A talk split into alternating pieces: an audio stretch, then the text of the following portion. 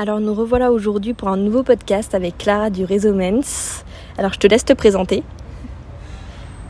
Bah, bonjour à tous et à toutes.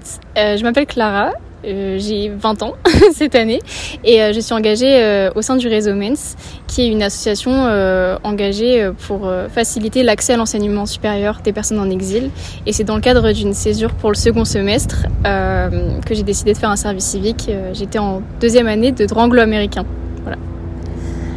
Est-ce que tu peux nous raconter ton parcours avant le service civique, ce que tu as fait, euh, grosso modo, et qu'est-ce qui t'a amené ici? Alors, comme j'ai dit, j'étais en deuxième année de droit anglo-américain et euh, j'avais un peu euh, de mal avec on va dire, euh, le manque d'action de terrain, on va dire, euh, dans le cadre de ma licence. Et j'avais besoin un peu de me sentir engagée, euh, de mener des actions de terrain et des actions qui avaient plus de sens pour moi. Et donc c'est pour ça que j'ai voulu faire une césure pendant six mois avec ma fac et donc m'engager en service civique pour une cause qui m'intéressait. Et vu que je me posais aussi des questions sur la finalité de mon cursus, mes envies personnelles, j'avais envie de, de, de, faire quelque chose qui me touchait vraiment. Et c'est le cas de la cause des personnes en exil, ce qui est une cause euh, humaine et humanisante. Et le fait d'être en service civique, c'est valorisé et valorisant aussi. Donc euh, c'était super important pour moi euh, de faire quelque chose qui m'intéressait aussi dans le cadre des questions que j'avais sur la finalité de mon cursus. Et ça m'a beaucoup apporté au final. Donc je suis super contente d'avoir fait cet engagement. Et tu as toujours été engagée en amont dans d'autres causes ou c'était pour toi vraiment un premier pas en fait dans l'engagement?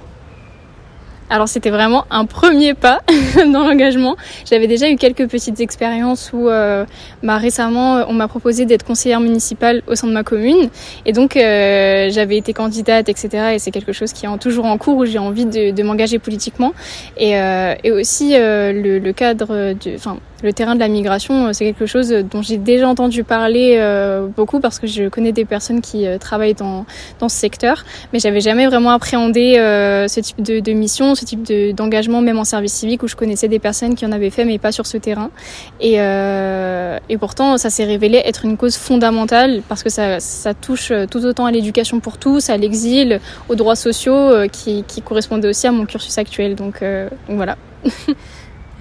Alors, ton, du coup, ta mission en volontariat, elle fait partie du projet volontaire. Euh, comment s'est passé ton binôme avec euh, Cadria et comment s'est passée votre rencontre? Alors c'est vrai que du coup, euh, on m'avait dit à l'entretien que j'allais être euh, aux côtés d'une personne BPI, donc bénéficiaire de la protection internationale, qui, qui allait faire un service civique aussi. Au départ, ça a été un petit peu comment dire, j'étais un petit peu stressée à cette idée-là parce qu'on ne sait pas qui on va rencontrer surtout une personne que tu n'as jamais vue. Et je l'ai vue le premier jour où je suis arrivée en service civique. Elle était là depuis déjà une semaine, donc elle avait un peu déjà euh, ses bases. Euh, et ça s'est très bien passé. On a lié une amitié tout de suite, on a eu euh, tout de suite un, un feeling qui s'est passé et parfois c'est bizarre, mais quand on rencontre des personnes, il y a ce petit truc qui se passe où euh, on sait que euh, on se comprend autant émotionnellement, on a pu se soutenir dans le cadre de notre mission, s'entraider autant dans nos démarches personnelles que dans dans le fait d'effectuer notre mission au sein du, du réseau Mens. Et, et c'est vrai que c'est il y a une connexion qui s'est faite tout de suite et une amitié qui s'est liée et qui va perdurer même après notre mission et et on l'espère toutes les deux. Et donc ça m'a fait super plaisir de partager cette expérience avec Cadria et j'ai trouvé que l'expérience en binôme, c'est quelque chose de très formateur, autant pour, les, pour le binôme en lui-même que pour l'association ensuite, parce qu'elle a aussi, en tant que volontaire, pu apporter ses connaissances, que ce soit dans la traduction ou même euh, sa, ses compétences et ses connaissances sur euh, le parcours d'exil. Et donc c'était extrêmement enrichissant, euh, même pour moi, d'avoir le parcours d'une personne qui a vécu, qui a vécu l'exil. Quand tu parles de complémentarité avec Cadria, euh, vous vous êtes apporté des choses différentes, euh, toi, elle. Qu'est-ce que toi, euh, elle t'a apporté et toi, qu'est-ce que tu penses que tu lui as apporté euh, via ce projet volontaire? Il y a plusieurs choses qui ont été extrêmement bénéfiques autant l'une que pour l'autre. Je dirais que personnellement, j'avais quand même connaissance du cursus universitaire, puisque elle était aussi dans le cadre d'une réorientation où elle aimerait bien reprendre ses études euh, dans, dans, plusieurs branches que je connaissais déjà, euh, les sciences politiques, euh, les relations internationales, etc. Sachant que j'avais fait un DU euh, anglo-américain, j'ai pu lui parler un peu de mon expérience, des débouchés de certains, de certaines formations, des masters qui étaient proposés, aussi comment on candidatait à certaines formations, etc. Donc peut-être que c'est ouais sur ce terrain-là où je pense que on, on a pu s'entraider et émotionnellement aussi, même si on a vécu des, des expériences complètement différentes, des des, chemins différents et qui le seront encore, peut-être encore. On, en tout cas, je me dis que euh, tant qu'on est humain, on peut tellement partager les émotions l'un de l'autre. C'est, c'est pas forcément la barrière de la langue ou quoi que ce soit qui, qui peut empêcher deux personnes de se côtoyer, de bien s'entendre et de créer une amitié. Et c'est en ça que j'ai trouvé que c'était extrêmement pertinent de faire un binôme euh, en service civique avec le programme volontaire. Ça t'a beaucoup marqué en fait ce binôme euh, avec Adria? Ça a apporté beaucoup, euh, beaucoup de bienveillance, de remise en question euh, sur, euh, sur ton travail. C'est ce que j'ai préféré, je pense, pendant mon service civique, c'est le fait d'être en binôme dans le programme volontaire et euh, d'être aux côtés d'une personne qui a un vécu totalement différent, mais auquel on peut apporter. Et, et au-delà de ça, on a quand même eu des échanges beaucoup en français, du coup, ou parfois en anglais, ou quand on n'arrivait pas à se comprendre. C'est assez étonnant, mais de savoir qu'on peut quand même se comprendre via une langue qu'on parle pas toutes les deux au top du top, mais qu'on peut quand même communiquer ensemble. Et c'était ouais, c'était hyper formateur, je pense, d'avoir eu cette expérience. Et c'est quelque chose que je conseille vraiment à tout le monde. Euh, autant dans les tandems on peut avoir des échanges avec des étudiants, ce genre de choses. Euh, aussi, il y a des personnes qui ont besoin de se confier sur le parcours d'exil. Alors, il faut pas forcément se sentir trop concerné et prendre les bagages émotionnels des autres. Mais je pense que ça peut faire aussi du bien à une personne de se confier quand elle en a besoin, euh, aussi sur, sur son parcours et ce qu'elle vivait au quotidien. Et on vivait finalement des émotions similaires au même moment pour des raisons différentes. Mais euh, le fait qu'on soit humaines toutes les deux faisait qu'on se comprenait, qu'on pouvait se soutenir et s'entraider. Et euh, toi qui as fait du coup, euh, qui a participé au projet euh, volontaire, qu'est-ce que tu peux nous dire de, ton vécu, de cette installation? Qu'est-ce qui pour toi est vraiment bien dans ce qui est fait dans ce projet? Je dirais le fait que ce soit vraiment bah, du coup euh, des personnes euh, en exil qui participent à, ce projet. Je trouve que c'est c'est extrêmement intéressant et le fait de travailler en binôme avec une personne qui concrètement euh, a toujours été dans l'éducation française, a toujours vécu avec la culture française et on peut on peut s'enrichir mutuellement parce que c'est à la fois important de s'enrichir à la fois des cultures de l'un et de l'autre. Il y a beaucoup trop de discours de comment dire le fait de, de, culturer presque une personne, les primo-arrivants, en leur disant comme si on devait les éduquer, alors que finalement c'est des personnes qui ont une voilà exactement, des personnes qui ont finalement une richesse incroyable et euh, une culture incroyable à partager, des expériences qui euh, sont totalement nouvelles. Et personnellement, je connaissais très peu de choses euh, sur le parcours d'exil euh, ou euh, les pays, euh, le pays d'Afghanistan par exemple, mm. euh, et qu'Adria m'a vraiment partagé son expérience et tout ce qu'elle a vécu, euh, enfin pas tout ce qu'elle a vécu, mais ce qu'elle avait envie de partager. Et, et c'est très enrichissant, je trouve, même de connaître les différentes ethnies qui en Afghanistan, beaucoup de choses qu'on connaît pas forcément et qui sont très novatrices, je trouve. Et euh, pas novatrice, mais euh, formatrice, voilà. bah, je, te, je, te, remercie pour, euh, du coup, pour ton avis sur le projet volontaire. Et je voulais savoir comment toi tu as entendu parler du réseau MENS et si tu sais comment Cadria du coup a entendu parler du réseau MENS. Euh, bah, je vais d'abord parler de Cadria. Euh, il me semble qu'elle euh, elle a euh, a participé en fait euh, à l'une des formations proposées par le réseau MENS, qui propose donc des formations passerelles à destination des personnes en exil pour apprendre le, français et s'intégrer dans le cursus universitaire. Elle l'a fait à Sciences Po, qui est en fait un certificat un peu plus particulier où à la fin de ce certificat en deux ans, il y a un stage à effectuer. Et donc elle s'est dit que c'était une bonne opportunité finalement de s'engager dans l'association qui lui avait permis de faire ce certificat. Euh, et donc, euh, elle a entendu parler du réseau MENS comme ça. Et pour ma part, j'avoue que j'avais pas euh, trop de connaissances du réseau MENS. c'est plus en regardant sur le service civique que j'ai j'ai un petit peu fait une petite sélection des projets qui m'intéressaient, des domaines qui m'intéressaient, le pôle solidarité notamment. Et c'est comme ça que j'ai entendu parler du réseau MENS parce que c'était valoriser l'éducation pour tous. Et euh, comment ça s'est passé de, manière générale ta mission? Euh, ce que, sur ce que je faisais plus particulièrement Sur ce que tu faisais, euh, comment dire, émotionnellement, comment tu t'es senti en fait dans ta mission, euh, mm. toi, euh, tes évolutions, mm. Euh, ton entrée, et puis là, dans pas très longtemps, tu, tu finis. Donc mm. comment tu te sens généralement, si tu pouvais dire début, milieu, ouais. fin de ton évolution alors au départ c'est un peu particulier parce que c'était la première fois que le réseau MENS accueillait des services civiques. Et moi c'était la première fois bah, du coup que je faisais un service civique. Donc c'était un petit peu on tâtonne un peu au début. On a un peu du mal à définir ses missions euh, son cadre de travail etc mais je dirais qu'au final je me suis sentie tout au long bien encadrée euh, surtout par l'équipe de M, par ma tutrice Juliette, qui a vraiment été là pour moi à chaque fois qu'il y avait besoin de, de discuter, de revenir sur certaines choses, de discuter même de mon parcours à la fin de mon service civique. Je me suis vraiment sentie écoutée, accompagnée, où il y avait vraiment porte ouverte à la réalisation de projets, que ce soit personnel. J'ai pu notamment euh, passer mon permis, euh, euh, faire, faire des démarches dans le cadre de ma réorientation ou de, de, ce que j'allais faire l'année prochaine, et aussi participer à des projets dans le cadre du service civique, des projets de valorisation, aujourd'hui comme le podcast, des choses qui sont super intéressantes à faire pour, pour valoriser son parcours finalement. Donc je dirais bien encadré pendant tout tout le long de, de, ma mission. Tu as l'air euh, plutôt épanouie, donc c'est content ouais. voir. euh, tes missions en général et tes missions du coup de, de ton binôme, si c'était des missions complémentaires que vous avez fait ou des missions euh, du même type Ouais, bah on a toujours travaillé en binôme, c'était un peu la politique euh, que le MENS voulait euh, mettre en place, c'était qu'on fasse toutes nos activités en fait en binôme. Et je trouve ça assez pertinent parce que ça permet euh, de ne pas se sentir trop seul en tant que seul volontaire en service civique, euh, mais aussi de, de, pouvoir partager notre travail, mais aussi notre expérience. Donc j'ai trouvé ça super intéressant. Plus particulièrement, on est mobilisé sur le pôle de la communication. Donc on fait des flyers à destination des étudiants, des établissements avec lesquels on, on travaille. On, on, a aussi participé à la rédaction d'une news newsletter. J'avais jamais euh, fait ça avant et j'ai trouvé ça super intéressant.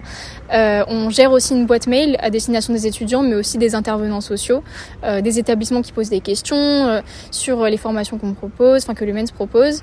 Euh, et donc on a aussi des retours d'expérience des étudiants. Euh, on gère aussi les réseaux sociaux comme LinkedIn par exemple. On fait, on fait des posts régulièrement sur le LinkedIn. on participe à des événements. J'ai notamment participé à l'Agora, euh, organisée par la DIR, la délégation interministérielle euh, à l'intégration des réfugiés, si je l'ai bien dit, euh, où on a pu euh, prendre, enfin pour ma part j'ai pu faire une prise de parole pour témoigner de mon parcours volontaire.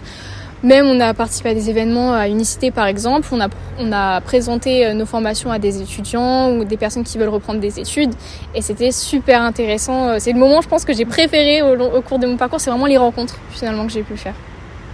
Et bien du coup, euh, ma prochaine question, c'était euh, qu'est-ce que tu as préféré euh, de, ton, de, ton, service civique. Il y a beaucoup de choses, je pense, que, que j'ai préféré, mais je dirais surtout les rencontres en globalité. À la fois les rencontres avec l'équipe, avec mon binôme, avec l'équipe de M qui a encadré notre service civique, les étudiants, les établissements, tout ça, c'est vraiment ce que j'ai préféré au cours du service civique. Euh, et je dirais aussi, oui, la, pluridisciplinarité qui est proposée dans le cadre associatif parce que je trouve que le monde associatif c'est très riche en domaines, dans les domaines qui sont proposés. Il y a à la fois de la communication, où on touche au domaine politique, social, juridique. Il y a plein de domaines qu'on peut expérimenter et qui sont extrêmement intéressants. Et dans le cadre des, questions que j'avais sur mon orientation, c'est vraiment ça qui, m'a permis de faire le point et, euh, de m'intéresser finalement. Et euh, tu sens que depuis que tu as débuté du coup euh, ton service civique et là tu arrives à la fin, que tu es monté en compétence de manière drastique sur certains points ou des choses que tu connaissais pas et ouais. tu as appris là tout d'un coup, enfin tu ouais. te sens un peu maître euh, de la création de flyers. Exactement, c'est ça. Ah, j'ai adoré faire des flyers, vraiment je me on, avec Adrien, on s'est découvert une créativité sans limite vraiment euh, on utilisait beaucoup des outils comme Canva euh, et c'est quelque chose qu'on qu maîtrise très bien aujourd'hui, etc. On est en train de faire un guide justement pour les prochains services civiques sur comment utiliser les outils qu'on a utilisés jusqu'à présent, même la rédaction d'un mail, on peut croire que c'est quelque chose de très futile, mais au final, bien savoir rédiger un mail, les attentes que euh, l'interlocuteur peut avoir, c'est super important. Et je dirais aussi euh, beaucoup de compétences de communication, à la fois avec mon binôme, parce que parfois avec la, la langue, on peut ne pas se comprendre, avec les autres étudiants, etc. Je dirais que c'est des, compétences que j'ai acquises. Euh... Ouais, voilà. Et euh, qu'est-ce que tu, euh, tu en tires en fait de, cette expérience? Qu'est-ce que ça t'a apporté toi? Mmh. Énormément de connaissances, je dirais, sur euh, bah, justement les actions de terrain. Je pense qu'au final, j'ai un peu changé ma vision des choses parce que je pensais à, avant que euh, le cursus universitaire permettait vraiment d'apprendre beaucoup de choses, etc. Et c'est le cas. Mais les actions de terrain, tout autant en fait. Mm. Et euh, je trouve que c'est une expérience très professionnalisante, le service civique, qui permet d'acquérir des compétences, des connaissances. Et là, pour le coup, sur l'éducation pour tous et l'exil, que j'avais pas avant. Et euh, ça m'a vraiment permis de, ouais, de, de, renforcer ses connaissances, d'en apprendre de nouvelles, euh, d'avoir des formations sur certains domaines et aussi euh, dans le cadre de ma réorientation, des, des, nouvelles réponses finalement à ce que j'ai envie de faire dans, dans le futur et, euh, et aussi euh, la possibilité de créer de, nouvelles, de nouveaux métiers finalement. Parce que je me rends compte qu'aujourd'hui on cherche beaucoup d'experts à la fois dans le domaine politique et social et, et c'est ce que j'aurais envie de faire plus tard on va dire. C'est ce qu'on peut reprocher à l'université, c'est qu'il y a beaucoup de théorique mais il n'y a pas assez de pratique. Ouais. Et, qui vient dans ce genre d'expérience, c'est que tu mets en fait en pratique toute la théorie, tu te rends compte qu'en fait toute la théorie n'est pas forcément euh, ouais. possible de mettre en pratique C'est qu'il y a vraiment un travail de pratique qui est euh, beaucoup plus euh, qui te donne beaucoup plus d'informations sur ce que tu veux faire que ça. ce que tu as lu sur un cours de 80 pages. Exactement. Et pour le coup, ça m'a vraiment donné envie de poursuivre ce parcours volontaire en devenant bénévole ou euh, plus particulièrement en créant mon association étudiante. Je, prochainement, j'ai envie de suivre une formation euh, euh, pour, euh, pour en apprendre plus sur la gestion de la vie associative et pourquoi pas créer mon association, participer et devenir bénévole. Et le service civique, ça m'a vraiment un peu ouvert les yeux sur ça en me disant que euh, le- l'engagement, c'est quelque chose de très important euh, qu'il faut vraiment pas oublier euh, d'une certaine manière. En tout cas, pour moi, c'est quelque chose de- pour lequel je veux prendre plus de part, on va dire. En fait, ça t'a créé une vraie vocation Ouais. là-dessus. C'est très beau. Oh, c'est gentil. C'est vraiment, c'est euh, c'est- très beau en fait, parce que tu te rends compte que tu fais un service civique, au début, t'as pas forcément beaucoup d'attentes, et ça transforme beaucoup ton point de vue, ta vie après, Mhm. tu, tu changes de manière drastique. Euh, Moi, je sais que mon service civique chez M, ça m'a changé de manière drastique sur plein de points au niveau du travail. Et quand je, je peux parler avec toi ou quand j'ai pu parler avec les Ouais. autres services civiques euh, dans l'autre podcast, c'est agréable de dire qu'il y a un vrai changement qui est fait. Là, Exactement. quand tu me dis que tu as envie de créer une association, c'est pas Mm. anodin. hein, C'est pas c'est fou quand même Mm. dire je vais créer une association. C'est beaucoup de travail, c'est beaucoup Ouais. d'énergie et c'est beaucoup de passion. Donc c'est dingue. Bah, c'est surtout qu'au départ, je me rends compte que euh, le service civique, c'était un peu pour moi un échappatoire de, de fuir un petit peu les études dans lesquelles j'étais parce que j'étais pas épanouie. Et au final, c'est devenu un tremplin, un point de départ de euh, quelque chose de nouveau, de nouvelles ambitions, de, de, nouveaux, de nouvelles perspectives. Et c'est vraiment ce que m'a apporté le service civique, c'est que euh, on a l'impression que tout est possible finalement parce qu'on rencontre énormément de personnes avec des parcours tellement différents, qui vont à l'international, qui font des, des missions totalement différentes les unes des autres. Et au final, tout le monde apprend euh, de, de cette expérience et on ressort grandi et c'est quelque chose d'extrêmement valorisé et de savoir que pendant six mois, pendant un an, tu t'es tu t'es donné à une mission qui te tenait à cœur et qui va te servir pour toute ta vie parce que c'est des souvenirs qu'on garde éternellement et des contacts aussi qu'on peut garder pendant très longtemps. Voilà. Et du coup, euh, c'est euh, ta perspective de service civique, c'est euh, de retourner en études et de monter du coup ton association. C'est ça, c'est d'avoir de nouvelles ambitions maintenant sur euh, plus le côté, euh, enfin vu que j'ai touché on va dire au domaine un peu de la migration, des personnes en exil, euh, c'est beaucoup l'aspect santé mentale qui m'a intéressée pendant mon, euh, pendant mon service civique et, euh, de voir que ces personnes-là peuvent être réellement en détresse psychologique, c'est pas le cas de tous les, personnes en exil, il y a des personnes qui, qui arrivent euh, finalement à s'en servir comme tremplin pour leurs avancées futures, mais pour ma part euh, et pour les personnes que j'ai rencontrées, ça n'a pas toujours été le cas. Et, euh, et je me rends compte à quel point la santé mentale c'est extrêmement important. Et peut-être, euh, je sais pas encore exactement dans quoi j'aimerais orienter, c'est plus dans l'aspect politique ou psychologique, mais c'est deux aspects qui m'intéressent énormément et que j'aimerais combiner dans, euh, mon projet futur. Voilà.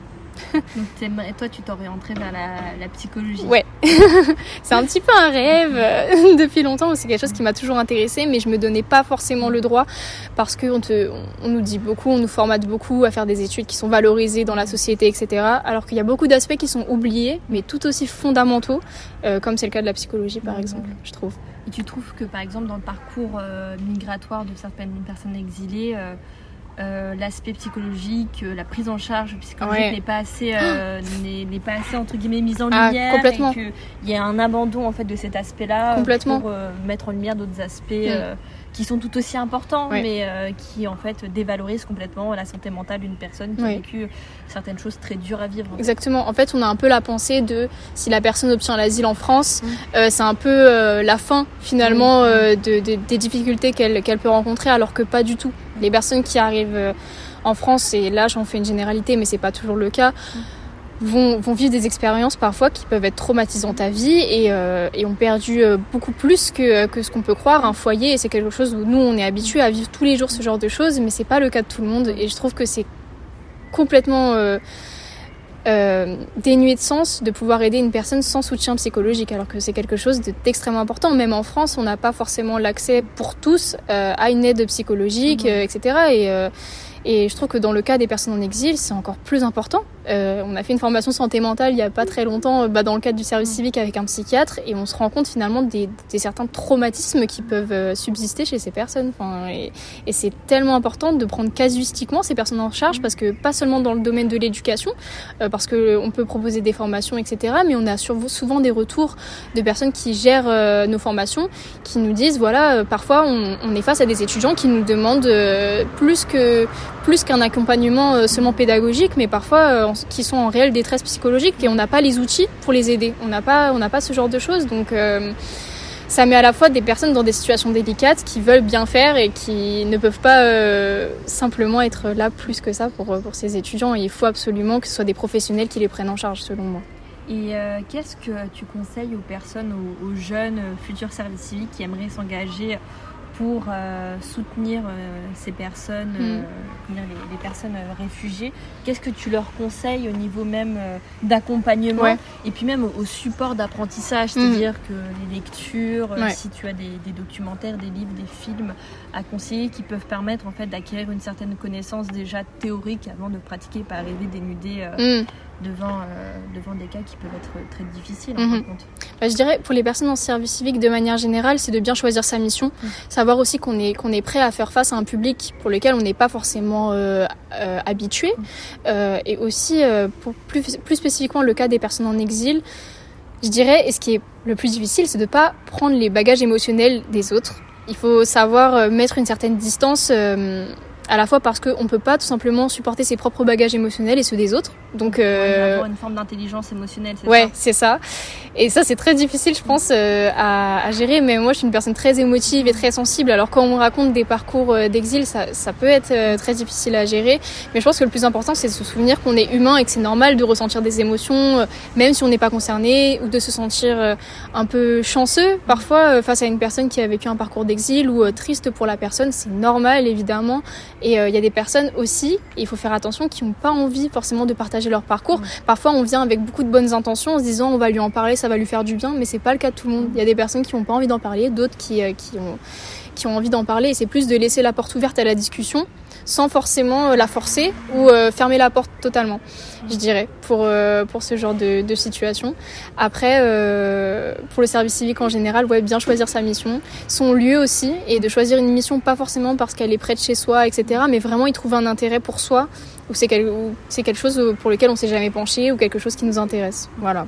eh ben super, et sur un mot de fin, est-ce que tu conseilles du coup... Euh à d'autres personnes, à d'autres jeunes de faire un service civique Ah mais totalement, totalement, vraiment.